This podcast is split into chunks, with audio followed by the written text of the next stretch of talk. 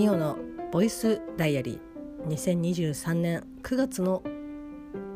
6日。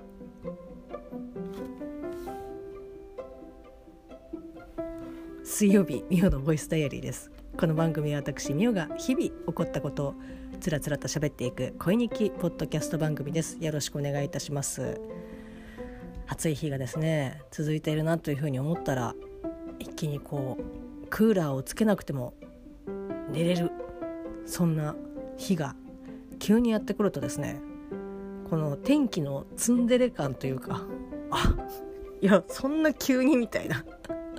感じで困惑をしている、えー、今日この頃日付をまたぎ日が昇り朝喋っております。水曜日の振り返りを喋ってまいりたいと思います。よろしくお願いいたします、えー、まずはですねまあちょっとつからかっていうと、まあ、最近だと思うんですけど、えっと、桃屋さん、えっと、オルネポポッドキャストのねポッドキャスト番組オルネポさんの、えっと、公式のホームページがなんかぶっ壊れたということで、まあ、新しく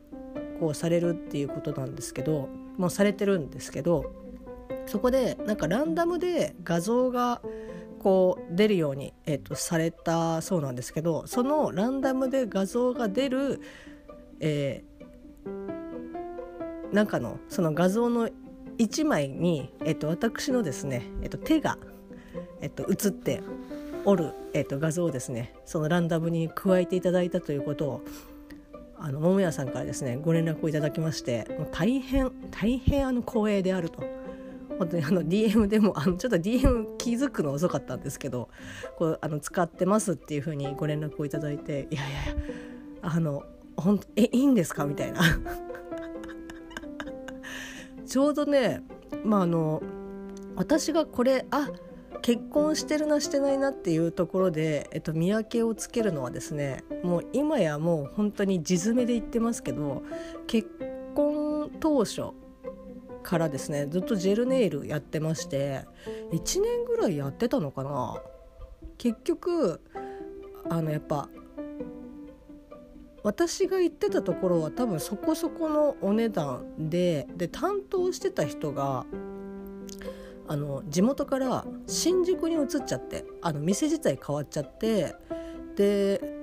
まあ、本当に担当さんと直接あの連絡取る感じなんだったらあの事前にこういう風にしてほしいですっていう、えっと、画像を、えっと、LINE に送って「あ分かりました」って言って当日やってもらうみたいな。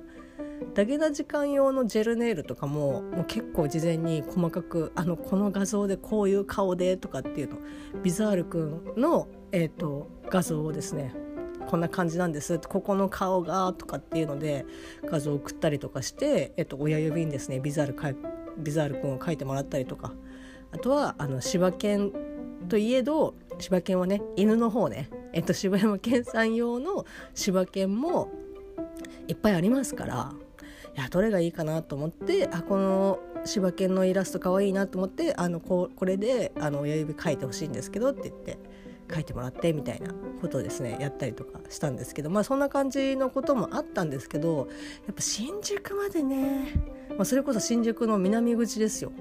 えっと、バスタバスタ新宿ね。バスタ新宿を正面に、まあ、今新南口があるからちょっと難しいんですけど、まあ、普通の、えっと、JR 南口改札出てでバスタ新宿が目の前にあるんですけどそこを、えっと、目の前に見て、えー、左右にこう下っていくと、えっと、ウェンディーズが角にあるんですけど信号渡って こんなことを言っても新宿に行った人しかわからない。ウェンディーズがあるんですけど角に信号を渡ってウェンディーズがあるんですけどそのウェンディーズを、えーと、正面に見て角のウェンディーズを正面に見て、えー、右に進んでまたさらに左に曲がるとあれ多分なんか商店街だと思うんですけどまあこう居酒屋がね詰まった繁華街があるんですけどその中にそのお店があってで帰りね根岸でご飯食べてったりとかしたんですけどまあジェルネイル自体も結構値段するしで、まあ、そこの新宿に行くまでのこう労力、まあ、こう交通費的には150、まあ、当時150円とかそれぐらいだったんですけど池袋からは。でもなんかまあこうその時その日に新宿に行くっていう時間を捻出するのが結構しんどいなっていうのででまだそのコロナとかそういうのもなかったんでガンガンこの土日とかに予定入ったりとかする中であーなんか結構大変だなとかっていうふうに、えっと、思い始めてる。で帰り、まあ、どうせ新宿来たんだったらご飯食べてっかって言ってあのご飯で、えっと、お金が飛んでいくみたいな感じだったんですよね。っていうのでまあ本当に良くないなとは思うんですけど自然消滅をして今一切こうネイルをしていないっていうかたまに塗ったりとかはしますけど本当にたまに。でもその桃屋さんのランダムに出てくる画像の中の私はジェルネイルをしてましたのであ結婚して間もなかったんだなっていうのがと推測されるというかもうあのあそうだったんだなと思って、えっと、見ることができるんですけどちょうどだから桃屋さんが、えっと、お店を一回こうね畳むということでその時に新幹線、えっと、6時間かけて、まあ、飛行機っていう選択肢はですね私の中にその時は全然なかったですね。ああ新幹線かとかっていうふうにね 思ってましたけど、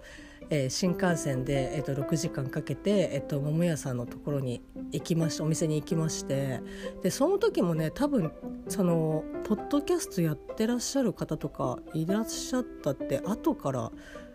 いかんせんですねあの一人で弾丸で行ったので。だ誰もわからないみたいな感じででその時に、えっと、桃屋さんのお店の、えっと、メニューを持った、えっと、画像です持ったのを、えっと、写真で撮っていただいてそれを使っていただいてるんですけど本当にですね光栄ですありがとうございます。えっと、そんな、えっと、ことが9月の6日水曜日にございました。であのね最近なんかそのまあ朝はこうやって喋れる、まあ、喋るタイミングにもよりますけどだいたい6時ぐらい、まあ、一応5時に目覚ましが鳴るのでそれでは起きてはいるんですけどまああっていう感じで気が付いたら6時半ちょい前で又助君に「あじゃあ行ってくるね」みたいな感じでこう起きて「はあ」っていうのを、まあ、もう繰り返してるんですけどもうちょっとあんまり考えすぎあまたお弁当作れてないとかっていう風になるとまたちょっと負のねスパイラルに陥り始めてるのでとりあえず、あ、自分の分だけとりあえず作ろうみたいな感じの、えっと、考え方にシフトしつつあるんですけどあれ今何喋ろうとしたんだっけ？見失った。久しぶりに見失った。どこ行った？なんか言おうとしたんであそうあよかった。あ帰ってきた。あのー、朝ね早く起きてるんですけどで朝ごはんもまあ比較的食べるように、えっと、するようになってで食べてるんですけどあのもうまあ、言ったら7時過ぎぐらいとかに食べるんですよ。あんま朝起き抜けにねあの志村けんみたいにこうねあのスイカも食べるっていうか押しつぶしてるみたいなね。あのクッキーモンスターと一緒原理はみたいな感じですけど起き抜けにはさすがに食べれなくてでまあちょっと体あまあ動いてきたあの起きてきたかなっていう感じになってからご飯を食べるんですけどで会社に着いてよしまあ仕事し始めようっていう風になるのが大体11時ぐらいなんですけどまあもちろんねあの出勤は10時でちょっといろんなところ寄ったりとかするのでまあ大体今会社に着いてパソコンの前に座るっていうのは11時過ぎぐらいなんですけど もうその時点でお腹空いてるんですよね。まああのまあ、7時に食べたとしても78910 114時間経ってるのでまあまあっていう感じではあるんですけどでも、まあ、そこからまたすぐお昼ご飯食べてみたいな感じでそこから、まあ、晩ご飯までっていうのがまあ大体うちだとまあ10時なんですよね、まあ、10時9時半とかそれぐらいなんですけどもうなんか常にずっとお腹空いてるみたいな。まず11時午前中の11時の時点であもうなんかあれ私朝ごはん食べたっけなっていう風にちょっと忘れるぐらいずっとお腹がグーっていう「飯をよこせ!」っていう感じでずっとなってるので「あれ?」みたいな。でお昼も食べるじゃん。でもお昼食べてからも、まあ、大体5時ぐらいになって本格的に「やばいお腹すいた」みたいな。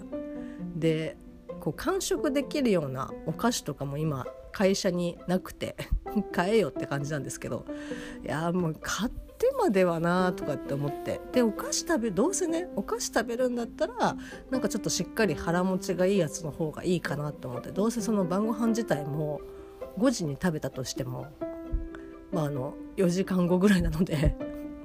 あのお菓子はなとかって思ってだいたい昨日はおにぎりをですね食べたんですけどなんか燃費が本当に悪すぎてまあのこらえ性がないっていうのもあると思いますし、まあ、1回の量がねそんなに多くないっていうのもあるとは思うんですけど、まあ、これでなんか慣らしていかないとどんどん加速するだろうなと思ってうんとかって思ってたんですけど、えー、9月の6日はですねとりあえず朝のご飯の量を食べる量をですねちょっと増やしました。あもう結構今までは朝ごはん食べ終わった後とかってあもうちょっと食べたいなとかって思ってるところにこう水増しをするじゃないですけど、まあ、コーヒー飲んだりとか水飲んだりとかして、まあ、ちょっともうちょっと様子見てそれでも気が変わらなかったらよしあの炊飯器の前に行けっていう感じでやってたんですけど、まあ、大体あまあいけるかもみたいな感じでやってやり過ごせてたんですけどもうこの時はあもうちょっともうもうもうそんなことしなくても大丈夫。もうお腹いっぱいみたいな感じで朝ごはん食べてさすがにですねそんな感じだったのでお昼の、まあ、11時いつもねお腹が鳴る11時にはこう特にねまあ食べれなくはないけど鳴るっていうお腹が鳴るっていうことはないなと思ってあこれでいいのかと思ったんですけどいいのかな？なんかちょっと これはあの増量 あの体体重が増える、えっと、一歩なのではないかなっていうふうにちょっとビクビクしてるんですけどまあだからあの1日ね3食じゃなくて1日まあなんか私の場合は5食とかの方が合うんじゃないかなっていうふうにはね思うんですけどまあその分1回の食事は減らしますけどなんかその方がなんかねいいのかなと思いつつかといってねじゃあその間のプラス、えー、2食分を用意するのもなんかそれはそれで面倒くさいなとかって思いながらどうしようかなと思って、えー、と過ごしておりました。まあ、ただそれでもお昼過ぎとかやっぱ5時にな夕方の5時になったらやっぱりなんだろうななんかお腹すいたみたいな 一番ダメなパターンっていうねなんかお腹空いたなとかって思って、えーと、おにぎりを食べるみたいな。でまあそんな感じだったので晩ご飯はですねまあお腹はもちろん空いてましたけどもうあの何今すぐ今すぐよこせっていうような感じではなかったのでまあまああのちょっとこのこのペースも配分もちょっとうんって自分でも疑問に思ってるので少しねやっぱりあの一日の800カロリー。1日の800カロリーだったっけな？1食1食800カロリーなの？いやそんなことないでしょ、まあ、800カロリーのね2割を、えーまあ、脂質3割をタンパク質みたいな感じにねあのシフトチェンジしていかなきゃいけないのかなっていうふうに えー、思っております。はい、でですね昨日晩ご飯まああの又助君が今月、まあ、健康診断ということもあって、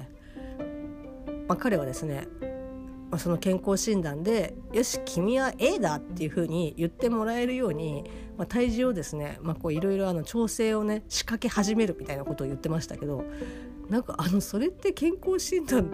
としては意味をなさないのではってちょっと思いながらもまあこう今まで少し気を抜いていた晩ご飯をですね又助君の分もそうだし私の分も割とその野菜多めみたいな野菜と汁物でお腹を満たすみたいな感じ。だからこう毎食こうご飯をね食べてましたけど前はね食べてなかったんだけどなんかちょっとずつちょっとずつなんかあこのおかずにはご飯は絶対合うよねみたいな感じでこうどんどんなし崩しになっていくみたいな感じだったんですけど最近はまたちょっと戻してみたいな感じでだからこう帰ってきて結構勢いでねご飯ご飯作ってとかっていうことではないですけどいろいろ準備したりとかしてたらなんか急にちょっと一品作りたいのでスーパーに寄ってから帰りますっていうふうに連絡があってでなんだろうって思ったらあの彼が又助君もともと赤坂で、えーと働いていた時の居酒屋さんのえーと、まかないメニューをですねなんかこう作るみたいなことを言い出して、まあ、前々からなんかこういうのがあってみたいななんか今度じゃあ今度作るよとかっていうふうに言ってくれてたんですけどえ今日？みたいな。いや別にいいんだけどって。いやでもすぐ作れるからとかって言って。でも作ってくれてあの白だしにえっ、ー、とまあお通しでは鶏胸だったそうなんですけど、まあ、鶏肉を一口サイズに切ってあの片栗で、えー、固めて、まあ、蒸してコーティングしてでそれをその白だしのところにねあのもちろん割ってありますけどあの白だしにこうどんどん投入していくみたいな感じでちょっとねで三つ葉もかけるんですよ。でプラス、まあ、こうキノコ類とかも入ってたりとかして三つ葉とこう一味をねかけてねあのすごく美味しかったあの、まあ、ちょっととろみもね片栗がかかってるとろみもあってすごく美味しかったんですけどあのお正月みたいだなと思って。あのそれが嫌とかじゃなくてなんかこう味的にあなんかお正月みたいみたいな。なんかこれに餅入れたら全然合うんですけどっていうようなね。あれお餅なのではって思うような、えっと、味付けだったんですけど味付けっていうかそういうお料理だったんですけど又助君にね言ったらすごくね「ん？何言ってた?」っていう感じの顔をされましたけど もう正月みたいなですねこう美味しい、えーと、一品を作ってくださいました。相変わらずあの量はねなんだったらあの白だし1本使うかみたいなことをなんか言っててえいや別にいいんだけどあのそんな使うの？っていう感じででもねまだ鍋に残ってますので今日の晩ご飯はえー、あれですねそれに、えー、うどんをですねぶち込んでまあでもあの一玉を2人でシェアするみたいな感じでやればまあトントンかなっていう感じなんですけど、まあ、又助君が、えっと、作ってくれました。三つ葉ね本当に三つ葉も本当結婚してからあの好きになりましたね。昔はもう本当にお雑煮とかにちょろちょろって入ってたらもう一生懸命剥がして餅とかにねついてるんだよねそれをね一生懸命剥がして綺麗にしてから食べるみたいなねもう本当に台無しだと思いますけど今考えれば。でも結婚してから結構又助君が、まあ、親子丼とか、まあ、そういった、まあ、なんかのと合うものに対してはこう三つ葉をね買ってきて山盛りでつけるみたいなね感じでしたけどまあこう風味とかもあっ三つ葉って美味しいんだみたいな。まあ、年を取ってきたからか結婚して食生活が変わったからなのか分かりませんけど、まあ、彼とね本当に結婚して好きになったものの一つまあいろいろありますけど三つ葉もその一つであるという感じでございますけど。はいなんかまあねこれからどんどんご飯が美味しくなる時期なのであーなんか太りたくないなと思いながら太りたくないなというか太りすぎて体が重たくなるのがね嫌なのでちょっとどうしようかなっていうふうに考えなきゃいけないなっていうふうに、えー、と思ってますけど、まあ、もうちょっと涼しくなってくればねお弁当こう今まで夏場はですねもうできるだけその危なくないもの夏のお弁当にこれはダメブブーっていうようなやつを、えっと、うちは、えっと、比較的作ることが多かったのでえそれがダメってことは？みたいな ことをねいろいろ考えたりとかしてうわーとかってなってましたけどまあまあある程度ね潰しが効く、えっと、時期に入ってくるのかなっていうふうに思うとちょっとまたお弁当再開できるかなっていうふうに、えっと、思っております。まあ、そして最後に、えー、なりますけど先日ですねさなぎのさなぎの向こうのあタイトル忘れた。もう。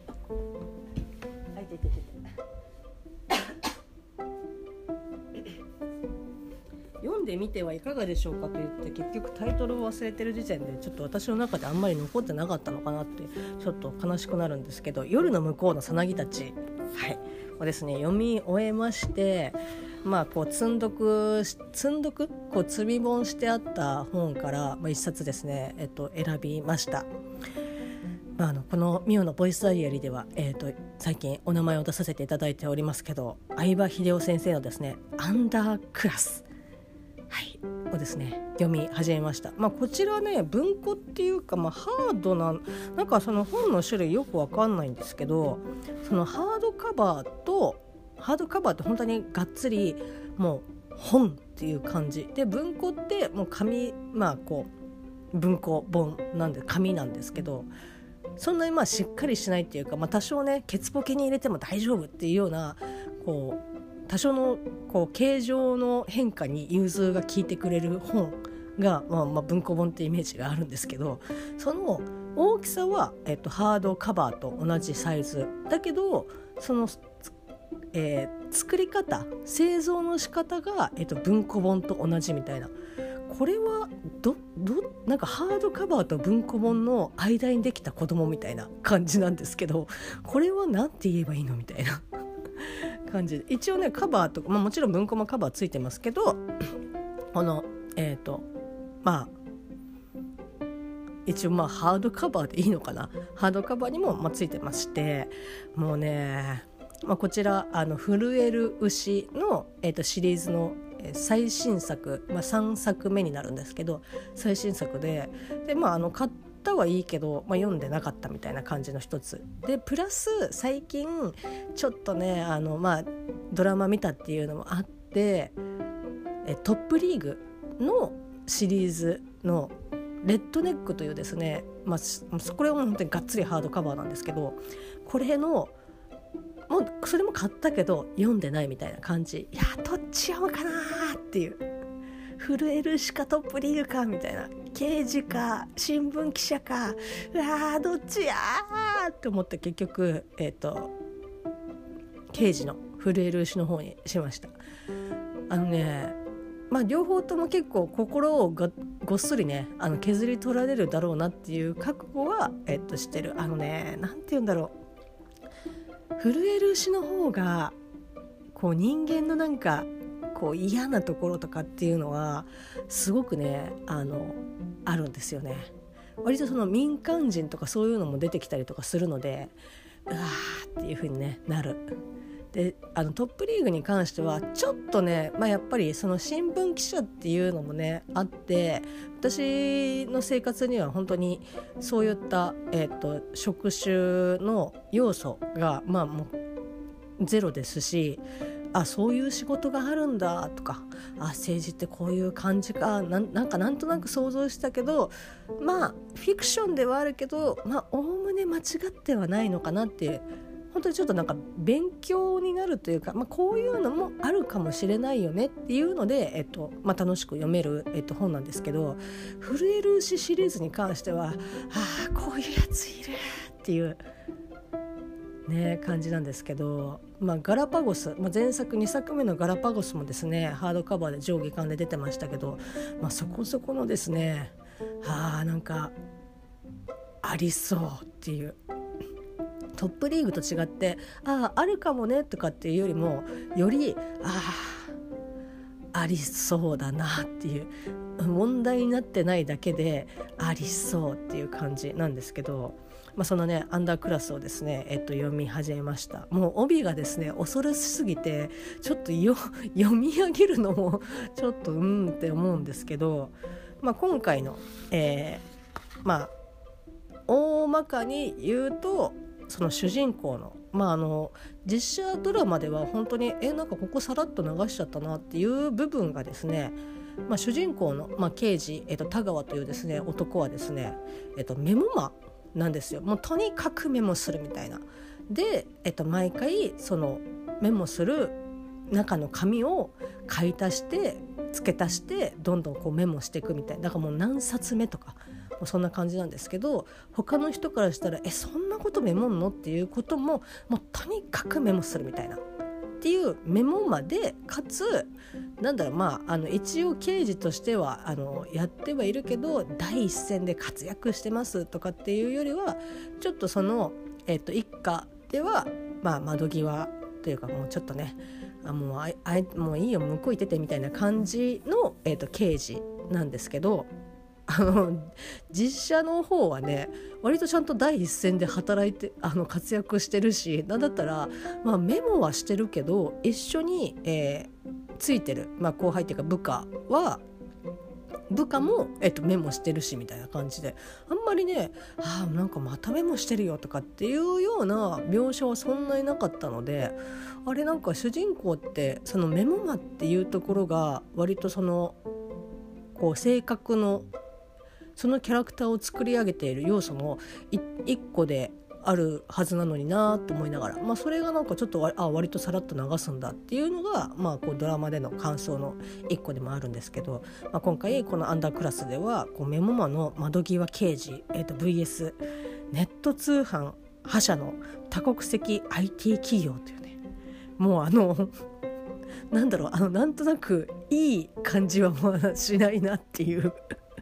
あれなんですけど、まあ、読み始めました。もうねもうもう本当にあの帯はちょっとねあの読み上げるのがしんどいなっていう感じなんですけどちょっとだからちょろちょろっとまあね今読み始めてなんかこういろいろやっぱ時間の経過はちゃんとしてるんですよ。震える牛からちゃんと時間の経過がしてて今回はこのアンダークラスではあの田川の一人娘もう娘さんがいるんですけどこの娘さんがなんかね原則っていうか前の時どうだったかなっていうふうにちょっと忘れてるんですけどなんかあの医者になっててあれ医者だっけな？医者になろうと思ってたっけなっていうふうに思いながら医者になっててでその新潟の、えー、医者になったか医者の人とまあ多分医者だと思うんですけど、えー新潟のですね、えっと、病院で、えっと、こう夫となる人、まあ、その人も医者ですけど医者同士で、まあ、こう結婚をしましてで何だったらそうなんですよ。まあ、あのご主人がそうなのか分かんご主人も多分そうだと思うんですけどこの田川の、えっと、娘はですねあの病理に病理専門という病理部だというここでねあのピンとくる方、まあ、特にちょっと一服さんにはねああっていう風になっていただきたいなっていう風に思うんですけど 病理部といえばそうです。あのフラジャイルの、まあ、舞台、まあ、あの主人公である岸圭一郎、えー、宮崎千尋、えー、森あれ？森川？ああ森井くんだ。あびっくりした。あ今すぐどど忘れした、まあ、森井くんは技師ですけどね、はい、あの宮崎先生と岸先生は病理。まあこう病理部のからいろんなあの科の先生たち、えっと、とやり取りをしたりとか、まあ、製薬会社とやり取りをしたりとかっていう、まあ、基本的には病理部が、えっと、舞台の舞台になっている、えっと、漫画が「フラジャイル」ですけどもうあのプロローグ読んで、第1章読んで読み始めて田川の娘が「あなんかあ結婚したんだ」みたいな「え病病理?」っていうもうその時点で内容が一切入ってこなかったですね。テンションが上がりすぎてもう全然こんなね私が「ふわ病理だ!」とかっていう風にワクワクするような内容がこれからは待ち受けてるとはもう1ミリも思ってないしあの理解はできてるんですけどやっぱりああ病理かとかって。これが多分ねフラジャイル読んでなかったらあ病理うーんとかって思うぐらい多分調べもしなかったと思いますけどもうフラジャイルを読んでの病理だといや娘さん結構大変だなとかって。なんかこうなんとなくやっぱりその病理の人たちってどういうふうに仕事をしているのかとかっていうのはおおむねそのフラジャイルであんなね あの鬼上司がいるような感じ、まあ、鬼上司っても言ってもね岸先生は本当にあの鞭を打ちながらねあの谷底に落とすじゃない獅子が子供をね谷底に落とすじゃないですけどまあもうそれに近いようなですねことをやって宮崎先生をですねあの頑張ってあの育てていくっていうことなんですけどあの、まあ、そんな感そういうふうな全てがそういう病理あの病院ではもちろんないと思いますけどなんとなく病理ってこういうことやってるんだなっていうのがフラジャイルでも分かってるからあの分かってるか読んで仕入れたのでもう本当にねあの田川の娘さんが「ああそう病理か。あ結構大変だよね」とかって。なんか定時では帰れる他のねお医者さんにあの専門の、えー、とお医者さんに比べたらまあその少はこう時間、まあ、こう日付を超える前には帰れるとか何だったら定時過ぎてから、ま、34時間ぐらいで帰れるとか、まあ、定時で帰れるとかそういうのあるかもしれないけどまあそれでもやっぱ大変だよなだそれでこう診断がねつきますからそのどうやって今後その患者さんに対して治療を進めていくかこの方向で進めていくかっていうのを一番最初その病理の方で、えっと、診断をしてお医者さんたちが動くみたいな感じなんですけどいや大変だよなって。誰も教えてくれないし誰にもね責任を取ってくれない。でも嘘だけはつくなというね岸圭一郎の言葉ではございますけど、まあ、そんなので その後全然読めてない。あの読む気が一気にね「はあ病理か!」っていうので 消え去りましたけど。まあでも今日はね今日からはまちょっとずつですね、えっと、読んでいこうかなっていうふうに思いますしちょっとプロローグがねあなんかあのプラン75っぽいなっていう。もちろんあのプロプラン75映画のねプラン75みたいな設定ではないですけどああ介護施設かっていうね出てくる女性とかもまあこういろいろ考えたりとかしてっていうような、まあ、プロローグがあるので、まあ、そこが多分ちょっとずつちょっとずつあれここなんか一緒だなとかあれこことここがつながるのかっていうのがちっちゃい糸がだんだんだんだん絡まってってあれ一本じゃねっていう風に、ま、なってくんだろうなって。そうなるといややめてほしいなっていうもうあーっていう感じに、ね、なりますなるんだろうけど、まあ、ちょっとね読み進めていきたいなというふうに、えっと、思っております。相葉秀夫先生のですね「フレール牛」シリーズ最新作、えーまあ、小学館から出ております「アンダークラス」まあ、気になる方はですね是非表紙表紙っていうか、まあ、帯含めての表紙をね見ていただくともうねなんかあお前こういうの読んでんだっていうふうに 思われるかもしれないですけど是非ということでございます。はいまあ、そんな感じの9月の6日、えー、水曜日でした。それでは皆様良き一日をお過ごしください。またね。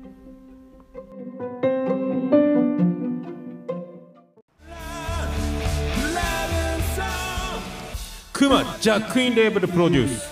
オルネポ10周年記念シングル「Want You Baby」2023年8月7日月曜日ダウンロードスタート300円握りしめて買ってください